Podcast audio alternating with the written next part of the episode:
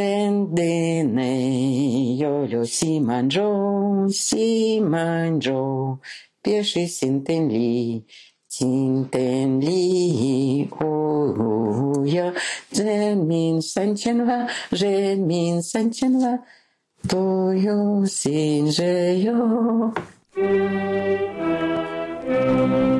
Это поет Антонина Михайловна Нажина. Ее семья перебралась в Маньчжурию под самый занавес в 1931 году. Они тогда зимой на санях махнули до приграничного китайского города Цицикара. По пути пережили нападение хунхузов, ну и прибыли в Маньчжурию буквально к японской оккупации. Вот то, что она сейчас спела, это китайский гимн Маньчжоуго. Так японцы назвали новое государство, которое создали в Северном Китае весной следующего года — этот гимн она выучила уже в школе, в те времена, когда Харбин был уже совсем не таким, как в 20-х. На всякий случай напомню, что было в первых двух сериях. После гражданской войны Харбин, который был просто колонией Русской империи, превращается в вольный город. Он довольно далеко от границ Советского Союза, поэтому большевики не могут установить здесь свою власть, и сюда просто сотнями тысяч начинают валить беженцы. СССР, в свою очередь, не хочет терять контроль над местной железной дорогой, поэтому держит границы как бы открытыми и шлет в Харбин советских специалистов буквально тысячами. Все 20-е Китай и Советский Союз бодаются за Маньчжурию, даже воюют, но в 1931 году сюда вторгается Япония, и спор кончается сам собой. Вскоре Сталин продает советские активы новым хозяевам региона и объявляет для всех харбинцев из России добровольную репатриацию на родину – в 1935 году в СССР уезжает разом 20 тысяч харбинцев. Граница закрывается буквально у них за спинами, и разлученные семьи могут поддерживать контакт только по переписке. А после 1937 года и письма приходить перестанут. О том, что там случилось по другую сторону железного занавеса, можно услышать в прошлом эпизоде. Его действие происходит целиком на территории СССР. Сразу скажу, что некоторым разлученным харбинцам еще предстоит встретиться — но от момента воссоединения русскую диаспору отделяет то, что я расскажу в этом эпизоде. В нем начинается мировая война. Русские фашисты крадут детей. Японский военный обнажает меч. Последний император Великой династии возвращается на трон, и русские бабушки кричат «Бонзай!». Я должен сказать, что еще в этом эпизоде погибнет не столько народу, сколько в прошлом, но смерти будут, и они будут с описаниями. Считайте это за дисклеймер. Это подкаст «Харбин». Меня зовут Семен Шишенин, я из студии «Либо-либо». Привет. Кстати, пока не начался эпизод, в тему о тех, кто уехал и пока не возвращается. У студии «Либо-либо» есть подкаст «Новая волна» с Ильей Красильщиком и Сашей Поливановым. Они там осмысляют, в частности, опыт нынешней волны иммиграции. Послушайте, сравните потом, что поменялось за сто лет.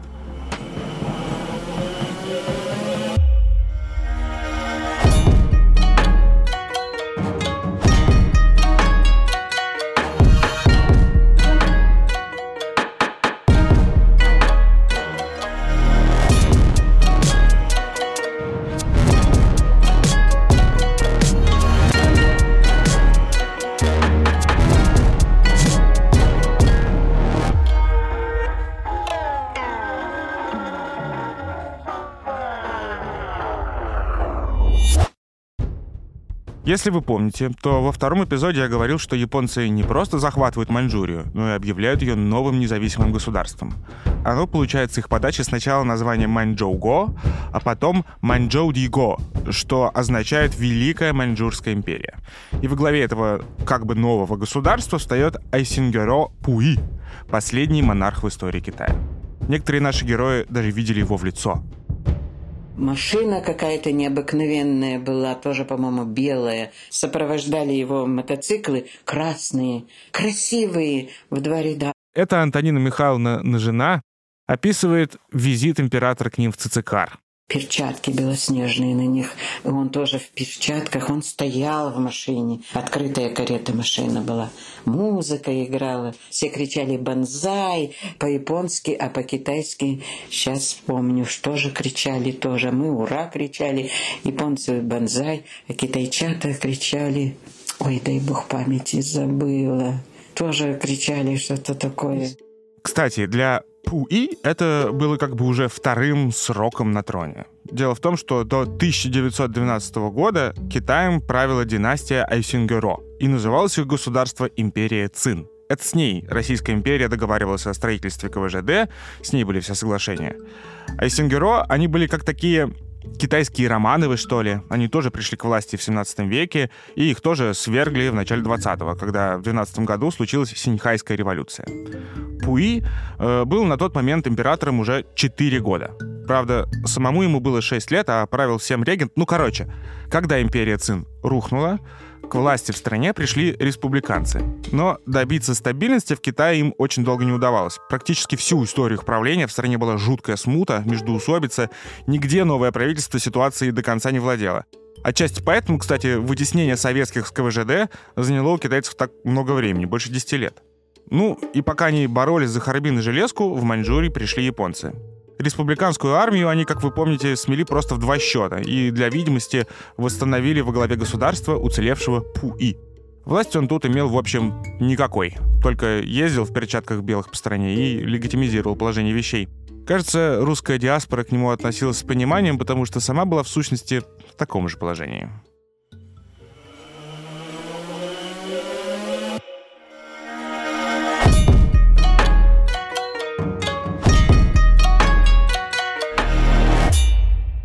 Я когда отправился следить за судьбой репатриантов в СССР, обещал, что мы вернемся к главным героям из первого-второго эпизодов. Так вот, послушайте, как дочь пермских крестьян Валентина Александровна рассказывает о жизни под японской оккупацией. И идет вот по городу Японочка. Они же ходили эти вот на высокой, причем этих деревянных, вот этих идет носочки, этот красивый кимоно, оби этот вот э, пояс. широкий пояс повязанный, прическа эта высокая.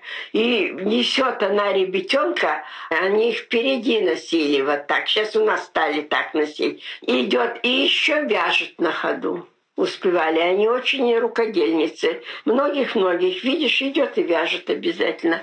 И эти панчата маленькие, но они все одеты только вязано. Валентина Александровна тут будто наблюдает за всем со стороны, будто все это ее не очень, что ли, касается. Мы не ценили вещи их, не, не, это не наши и не наши. Мы русскими интересовались, хотя нас окружали красивые японские вещи, китайские вещи.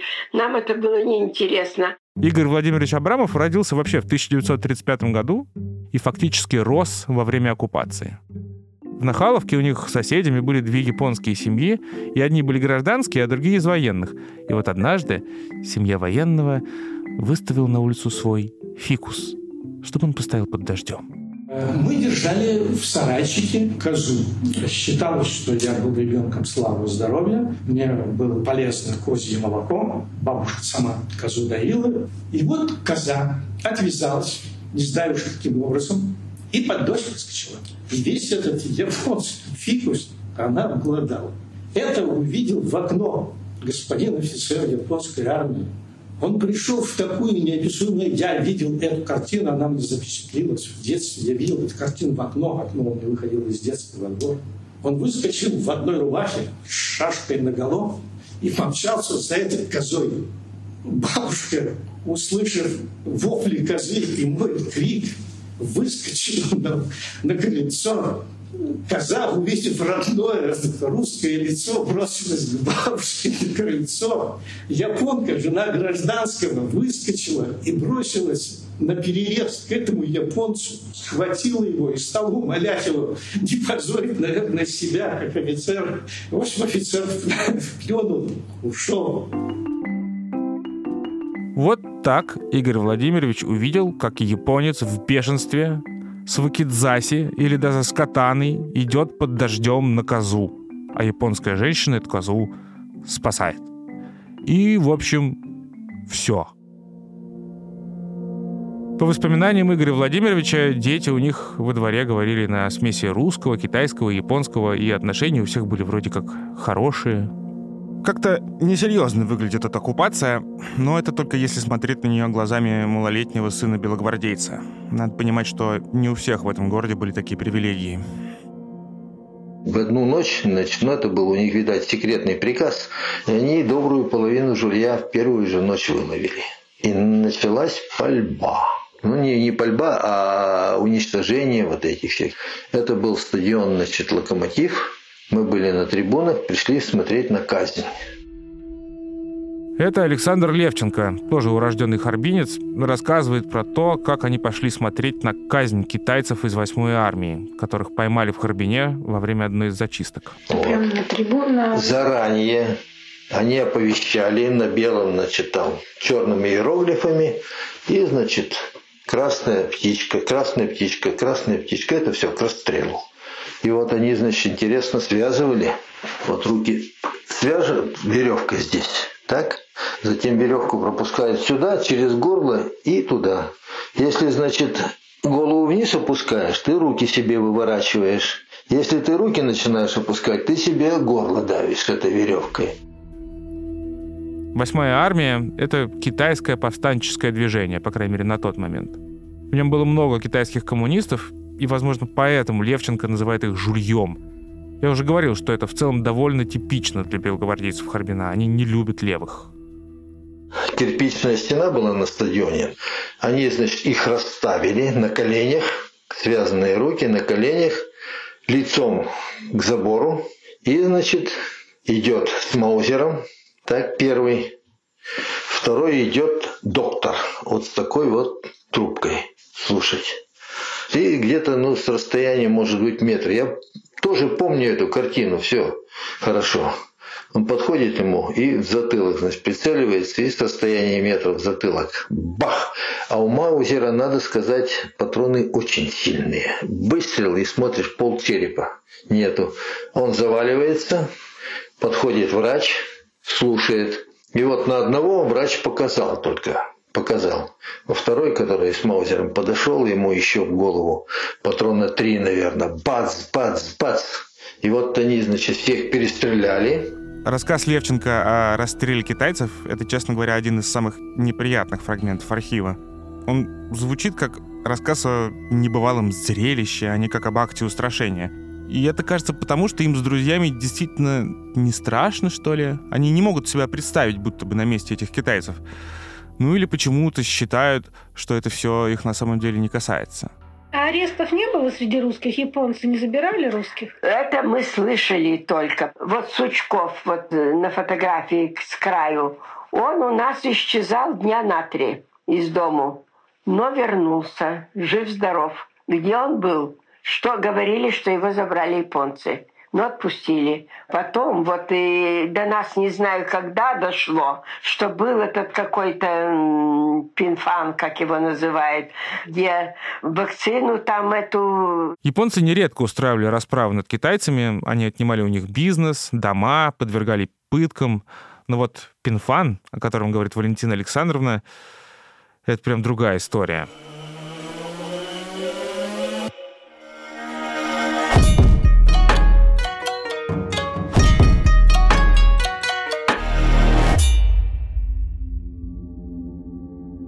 Пинфан — это городок примерно в 20 километрах от Храбина. В 1935 году японцы построили там огромную лабораторию по разработке биологического оружия.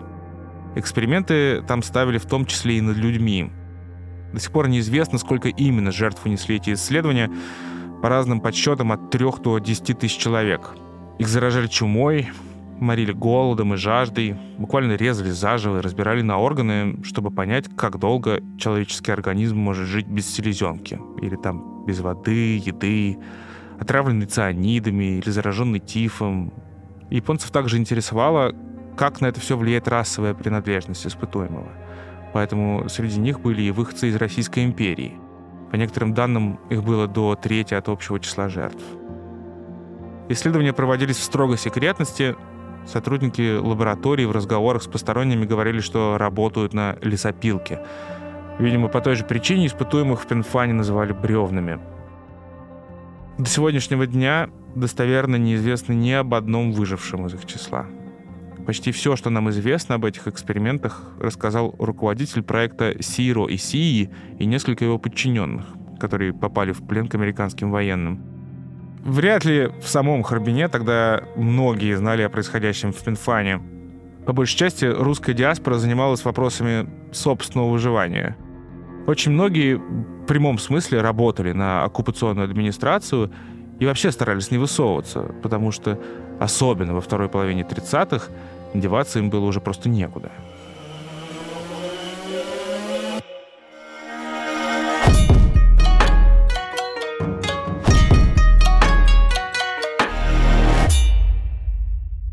После того, как из города уехало 20 тысяч человек в 1935 году, русская диаспора Харбина сокращается до примерно 60 тысяч человек. Еще примерно столько же рассеяно по разным станциям КВЖД и хуторам. Это вроде немало, но для сравнения китайцев в Маньчжурии на этот момент 33 миллиона, а японцев как минимум 1300, и становится только больше.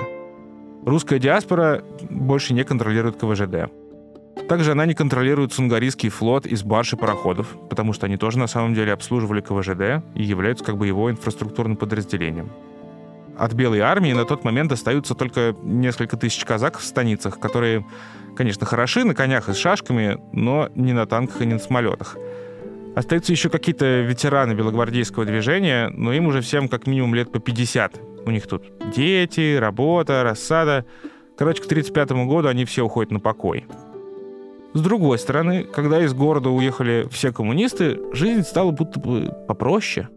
Тем более, что есть еще немаленькая русская колония на Шанхае и в Гонконге. Многие харбинцы ездят туда отдыхать, учиться, работать. Товары из магазинов не пропадают, в культурную жизнь японцы не лезут, церкви не закрывают. Вроде бы все настолько налаживается, что в 30-х в Харбин начинают приезжать с гастролями настоящие звезды. Остается тоска.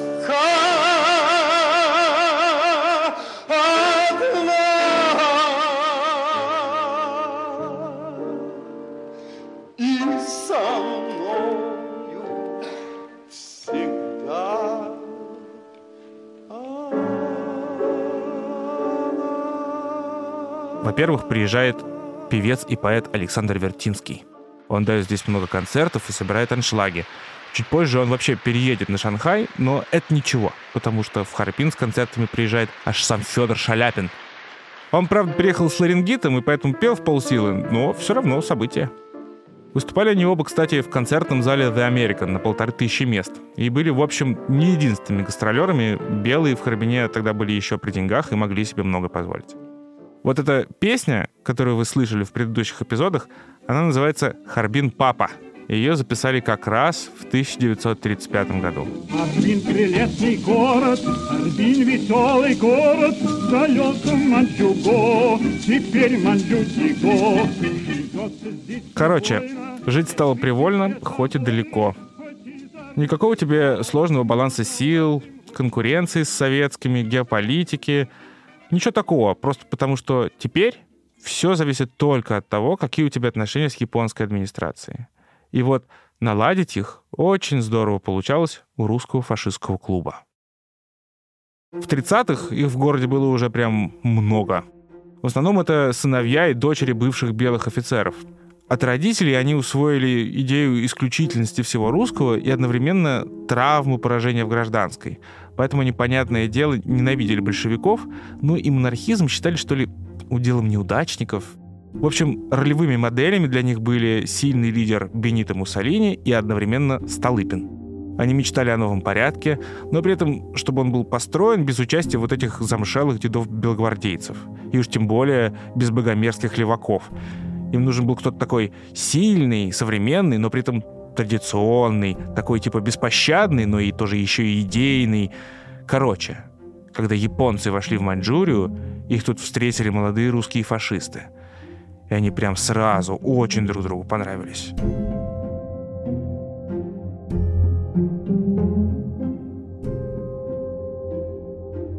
То, что начиналось как кружок на юрфаке, с приходом японцев превратилось в полноценную партию с прямой поддержкой от оккупационной администрации. Японцам нравится милитаризм и антибольшевизм тусовки Радзаевского. И фашисты получают карт-бланш на пропаганду в русской диаспоре. Они постоянно проводят собрания, занимаются типа воспитанием молодежи и хвалят режим Маньчжоуго. У них множество подразделений. В приграничном с Советским Союзом городе Маньчжурия русский фашистский клуб занимает целое здание, над которым по ночам светится огромная электрическая свастика метр два в поперечнике. У фашистов есть дочерние организации, женские клубы и даже детское подразделение для самых маленьких. Оно называется «Союз фашистских крошек», и туда можно записать детей от 3 до 10 лет, как в такой кружок. В 1937 году оно даже выпускает газету под названием «Крошка», и там можно прочитать основные пункты устава. Крошка-фашистка верит в Бога. Крошка-фашистка любит Россию. Крошка-фашистка почитает родителей. Крошка-фашистка уважает труд. Долой коммунистов. Слава России. Потом там появились правила еще более, что ли, прикладные. Крошка не валяется долго в постели, а встает сразу, как Ванька-встанька умывается чище всех и каждый день чистит зубы. Никогда не капризничает. Ну и под конец там крошка-фашистка никогда не играет с евреями. Не берет ничего от евреев и не разговаривает с ними. Есть очень немного фотографий этой стрёмной газеты, и вы, конечно, хорошо знаете, где их искать. Все у нас есть в Телеграме по ссылке в описании. Звучит это, конечно, как полная туфта и просто разбазаривание оккупационного бюджета. Но было что-то и похуже печатной продукции для самых маленьких. В свое время у нас в городе очень было много всяких партий. Чернорубашенники, там Черное кольцо, э, русские, ну, это русские фашисты, Радиевский, э, значит, которыми командовал. Рассказывает Георгий Александрович Домодедов. И вот эти творили, особенно вот русские фашисты, они творили, им деньги нужны были. Вот они это сына пианиста похитили, который это, модерном владел его фамилия, выкуп просили, потом отрезали ему сначала палец, потом ухо, и потом все-таки убили. Так это. Так они просто антисемиты э, вульгарные? Нет, нет, им деньги нужно было, а они же э, были в гостинице «Модерн» владели. То есть, да, они это, да. ну, это же э, грабили они вот, народ это простой. Под видом вот этих хунхузов они устраивали эти набеги. На момент похищения сыну Иосифа Каспе Семену было 24 года, и он был уже довольно известным в мире пианистом. Семья Каспе принадлежала гостинице «Модерн», и они вообще считались одними из самых богатых людей в городе. Но выкуп в 300 тысяч долларов отец платить отказался. Понадеялся на помощь полиции. Сначала ему прислали уши сына пианиста. В коробке была записка, что в следующей посылке будут пальцы – Потом в ходе следствия выяснилось, что похитители хотели таким образом как бы свалить вину на хунхузов. Когда те похищали детей китайских купцов, посылки с пальцами были обычным делом. Но старик Каспе не сдавался. Он поднял всю полицию и всех частных сыщиков города. Им удалось задержать нескольких похитителей, но оставшиеся на свободе почуяли, что дело плохо, и убили Семена Каспе, чтобы замести следы. Его тело со следами избиений и пыток нашли в какой-то землянке на выселках через несколько месяцев после похищения. В итоге полиция задержала всех похитителей, и ими оказались боевики РФП, русской фашистской партии. В частности, как минимум один из них работал на японскую жандармерию. Это все было очень громкой историей, но не единственной в своем роде.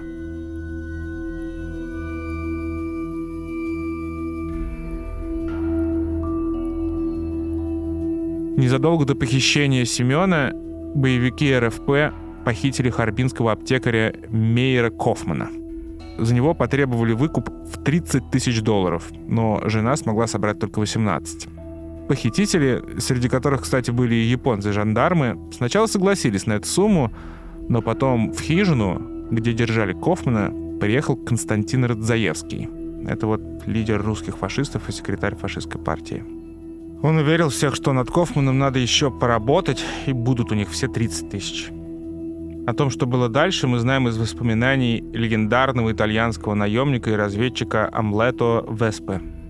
Он работал в Харбине по меньшей мере сюрприз-сюрприз 1922 года. Тогда он помогал китайской охранке и знал всех русских фашистов лично, потому что сам был большим поклонником Муссолини. А когда в Маньчжурию пришли японцы, они оценили его опыт и тоже взяли к себе на работу. В общем, в какой-то момент начальство срочно вызвало его в жандармерию, потому что с Кофманом что-то пошло не так. И жандармерии его отвезли в какую-то китайскую избу в Мадягоу. И вот дальше он пишет, что внутри он застал двух японских жандармов в гражданском и троих боевиков РФП, в частности, Радзаевского.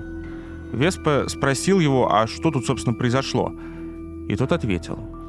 «Я не вижу необходимости составлять полицейский протокол по поводу смерти этого еврея. Он не желал говорить или написать своей жене и получил по заслугам. Я его немножко припугнул, а он взял и умер. Мы тут ни при чем». Тело лежало в углу избы под старым одеялом. И дальше Веспа описывает, как он поднимает это одеяло, и избу наполняет запах горелого мяса, потому что Радзаевский просто сжег Кофману лицо и руки во время допроса. Тело Кофмана потом нашли во рву, куда в Харбине сваливали неопознанные трупы. Никто из похитителей не понес никакой ответственности. Но с Семеном Каспе все случилось иначе – во-первых, город уже насмотрелся на похищение и зверство. Во-вторых, его отец оказался достаточно могущественным человеком, чтобы часть задержанных похитителей посадили, а часть даже приговорили к смертной казни. На похороны его сына вышел весь город, и поминки превратились в стихийный митинг харбинцев всех наций, на котором люди в какой-то момент стали кричать «Смерть японским милитаристам!». И вот это, конечно, говорящая деталь. Попытки притвориться хунхузами и использование русских фашистов в своих целях никого в Харбине не обманывали. Все были в курсе, что за террором против еврейских коммерсантов стоит японская администрация. С богатыми китайцами они поступали ровно точно так же. Просто с российской диаспорой им было проще действовать через РФП. К середине 30-х все прекрасно понимали, что русские фашисты — это просто кучка подментованных садистов под красивым брендом. У них был свой флаг со свастикой, который они презентовали как флаг всего русского Харбина. Плюс Радзаевский писал в отчетах, что в движении состоит 20 тысяч человек. Но современные исследователи считают, что это просто туфта и красивые цифры для отчетности. РФП также представляла российскую диаспору в Харбине, как император Пуи представлял народ Маньчжурии. Его, кстати, потом даже посадят на какое-то время за коллаборационизм. Но в целом все для него закончится неплохо. Ну, по крайней мере, по меркам аристократа в 20 веке. А вот про еврейскую общину Харбина такого не скажешь. После демонстрации на похоронах в город стянули кучу жандармов со всей Маньчжурии. И евреи сначала закрыли свой бизнес в городе, а потом почти все общины уехали из Харбина в Шанхай.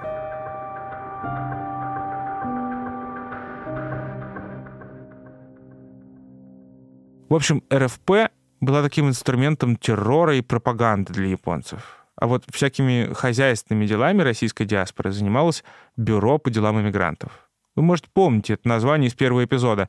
Это вот там работал отец Игоря Владимировича. Эту организацию сокращенно называли БРЭМ, и она была главным переходником между русской диаспорой Харбина и японской администрацией. Абрамов-старший работал в третьем отделе, который занимался учетом населения – а Константин Радзаевский работал во втором. Он был главой отдела культуры. И хотя Абрамов был скорее бюрократом, он в фашистской партии тоже состоял. Мы не знаем почему. Возможно, членство в РФП просто было обязательным для сотрудников БРЭМ уровня среднего руководящего звена. Но, как бы то ни было, его сын Игорь Владимирович об этом ничего не рассказывает. Для него вообще больше имело значение, какая обстановка была дома. В моей комнате висело три портрета. Я не помню, чтобы их мне повесили. Я их сам отобрал из того, что дома нашел. У меня висел портрет адмирала Колчака. У меня висел портрет Петра Первого, ну, знаменитый портрет, где Петр в керасе написано обо мне. Ведайте, что мне жизнь недорога, жила бы только Россия во славе и благоденствии. И портрет маленького Курчавого Пушкина. И у Игоря Владимировича, и у Валентины Александровны детство было таким спокойным и каким-то словно изолированным от того, что происходило в городе. Они не знали про расправы над евреями, не знали про эксперименты над людьми. Массовые казни китайцев для них тоже были словно незаметны. Ну, и неудивительно, наверное. Напоминаю, Игорь Владимирович только родился в 1935 году. Когда началась Вторая мировая, он ее практически не заметил. Войны как таковой в Харбине в принципе не было. Понятно. Но вы знали о том, что она идет? Мы знали, естественно, что война идет. Это как-то вас затрагивало? Оно было как-то там, где-то. И не волновало? Меня нет. А родителей? Родители, вероятно, да, но в домашней атмосфере. Это не обсуждалось? Это, ну, может быть, среди взрослых и обсуждалось. Но я как-то в этом не участвовал. И надо сказать, Игорь Владимирович был не один такой. Харбин вообще с самой гражданской войны словно шел по какому-то своему собственному маршруту в истории.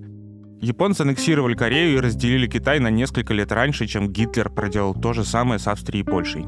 Они даже успели повоевать с Советским Союзом в Халхенголе еще в 1939 году. Они устраивали эксперименты над людьми, занимались откровенным геноцидом, заключали союзы с фашистами. Короче, все то, чем Вторая мировая отличалась от войн прошлого, в Маньчжурии к 1939 году было уже просто в порядке вещей. Остальной мир был просто сфокусирован на Европе и пользовался возможностью игнорировать происходящее в Азии. Как бы делать вид, что это никого не касается. Но мир очень скоро нагонит Харбин. Осталось совсем чуть-чуть.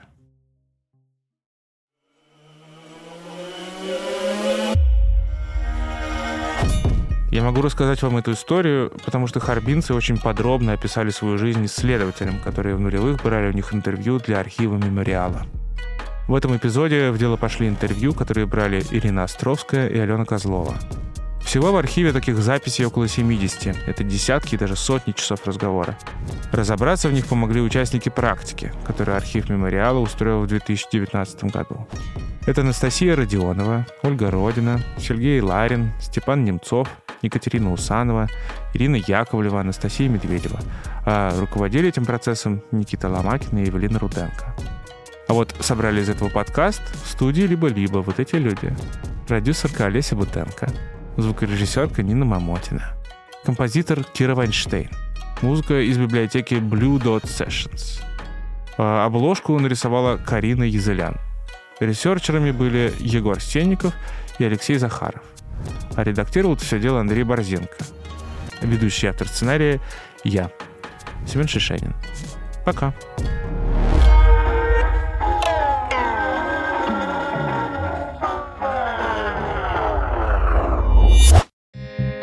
Всем привет, меня зовут Самат Галимов. Я бывший тигдир Медузы и веду подкаст «Запуск завтра» о технологиях, которыми мы пользуемся каждый день и не замечаем их. Мы разбираемся в сложных технических штуках простым и понятным языком. Я беру интервью у программистов и основателей крупнейших IT-компаний планеты. А еще мы находим технологии там, где их, казалось бы, нет, но где они очень важны, например, в медицине. Подкасту уже три года, и у нас накопилась огромная библиотека эпизодов практически по всем темам в IT. Новые эпизоды выходят каждый четверг. Подписывайтесь там, где вы слушаете подкасты.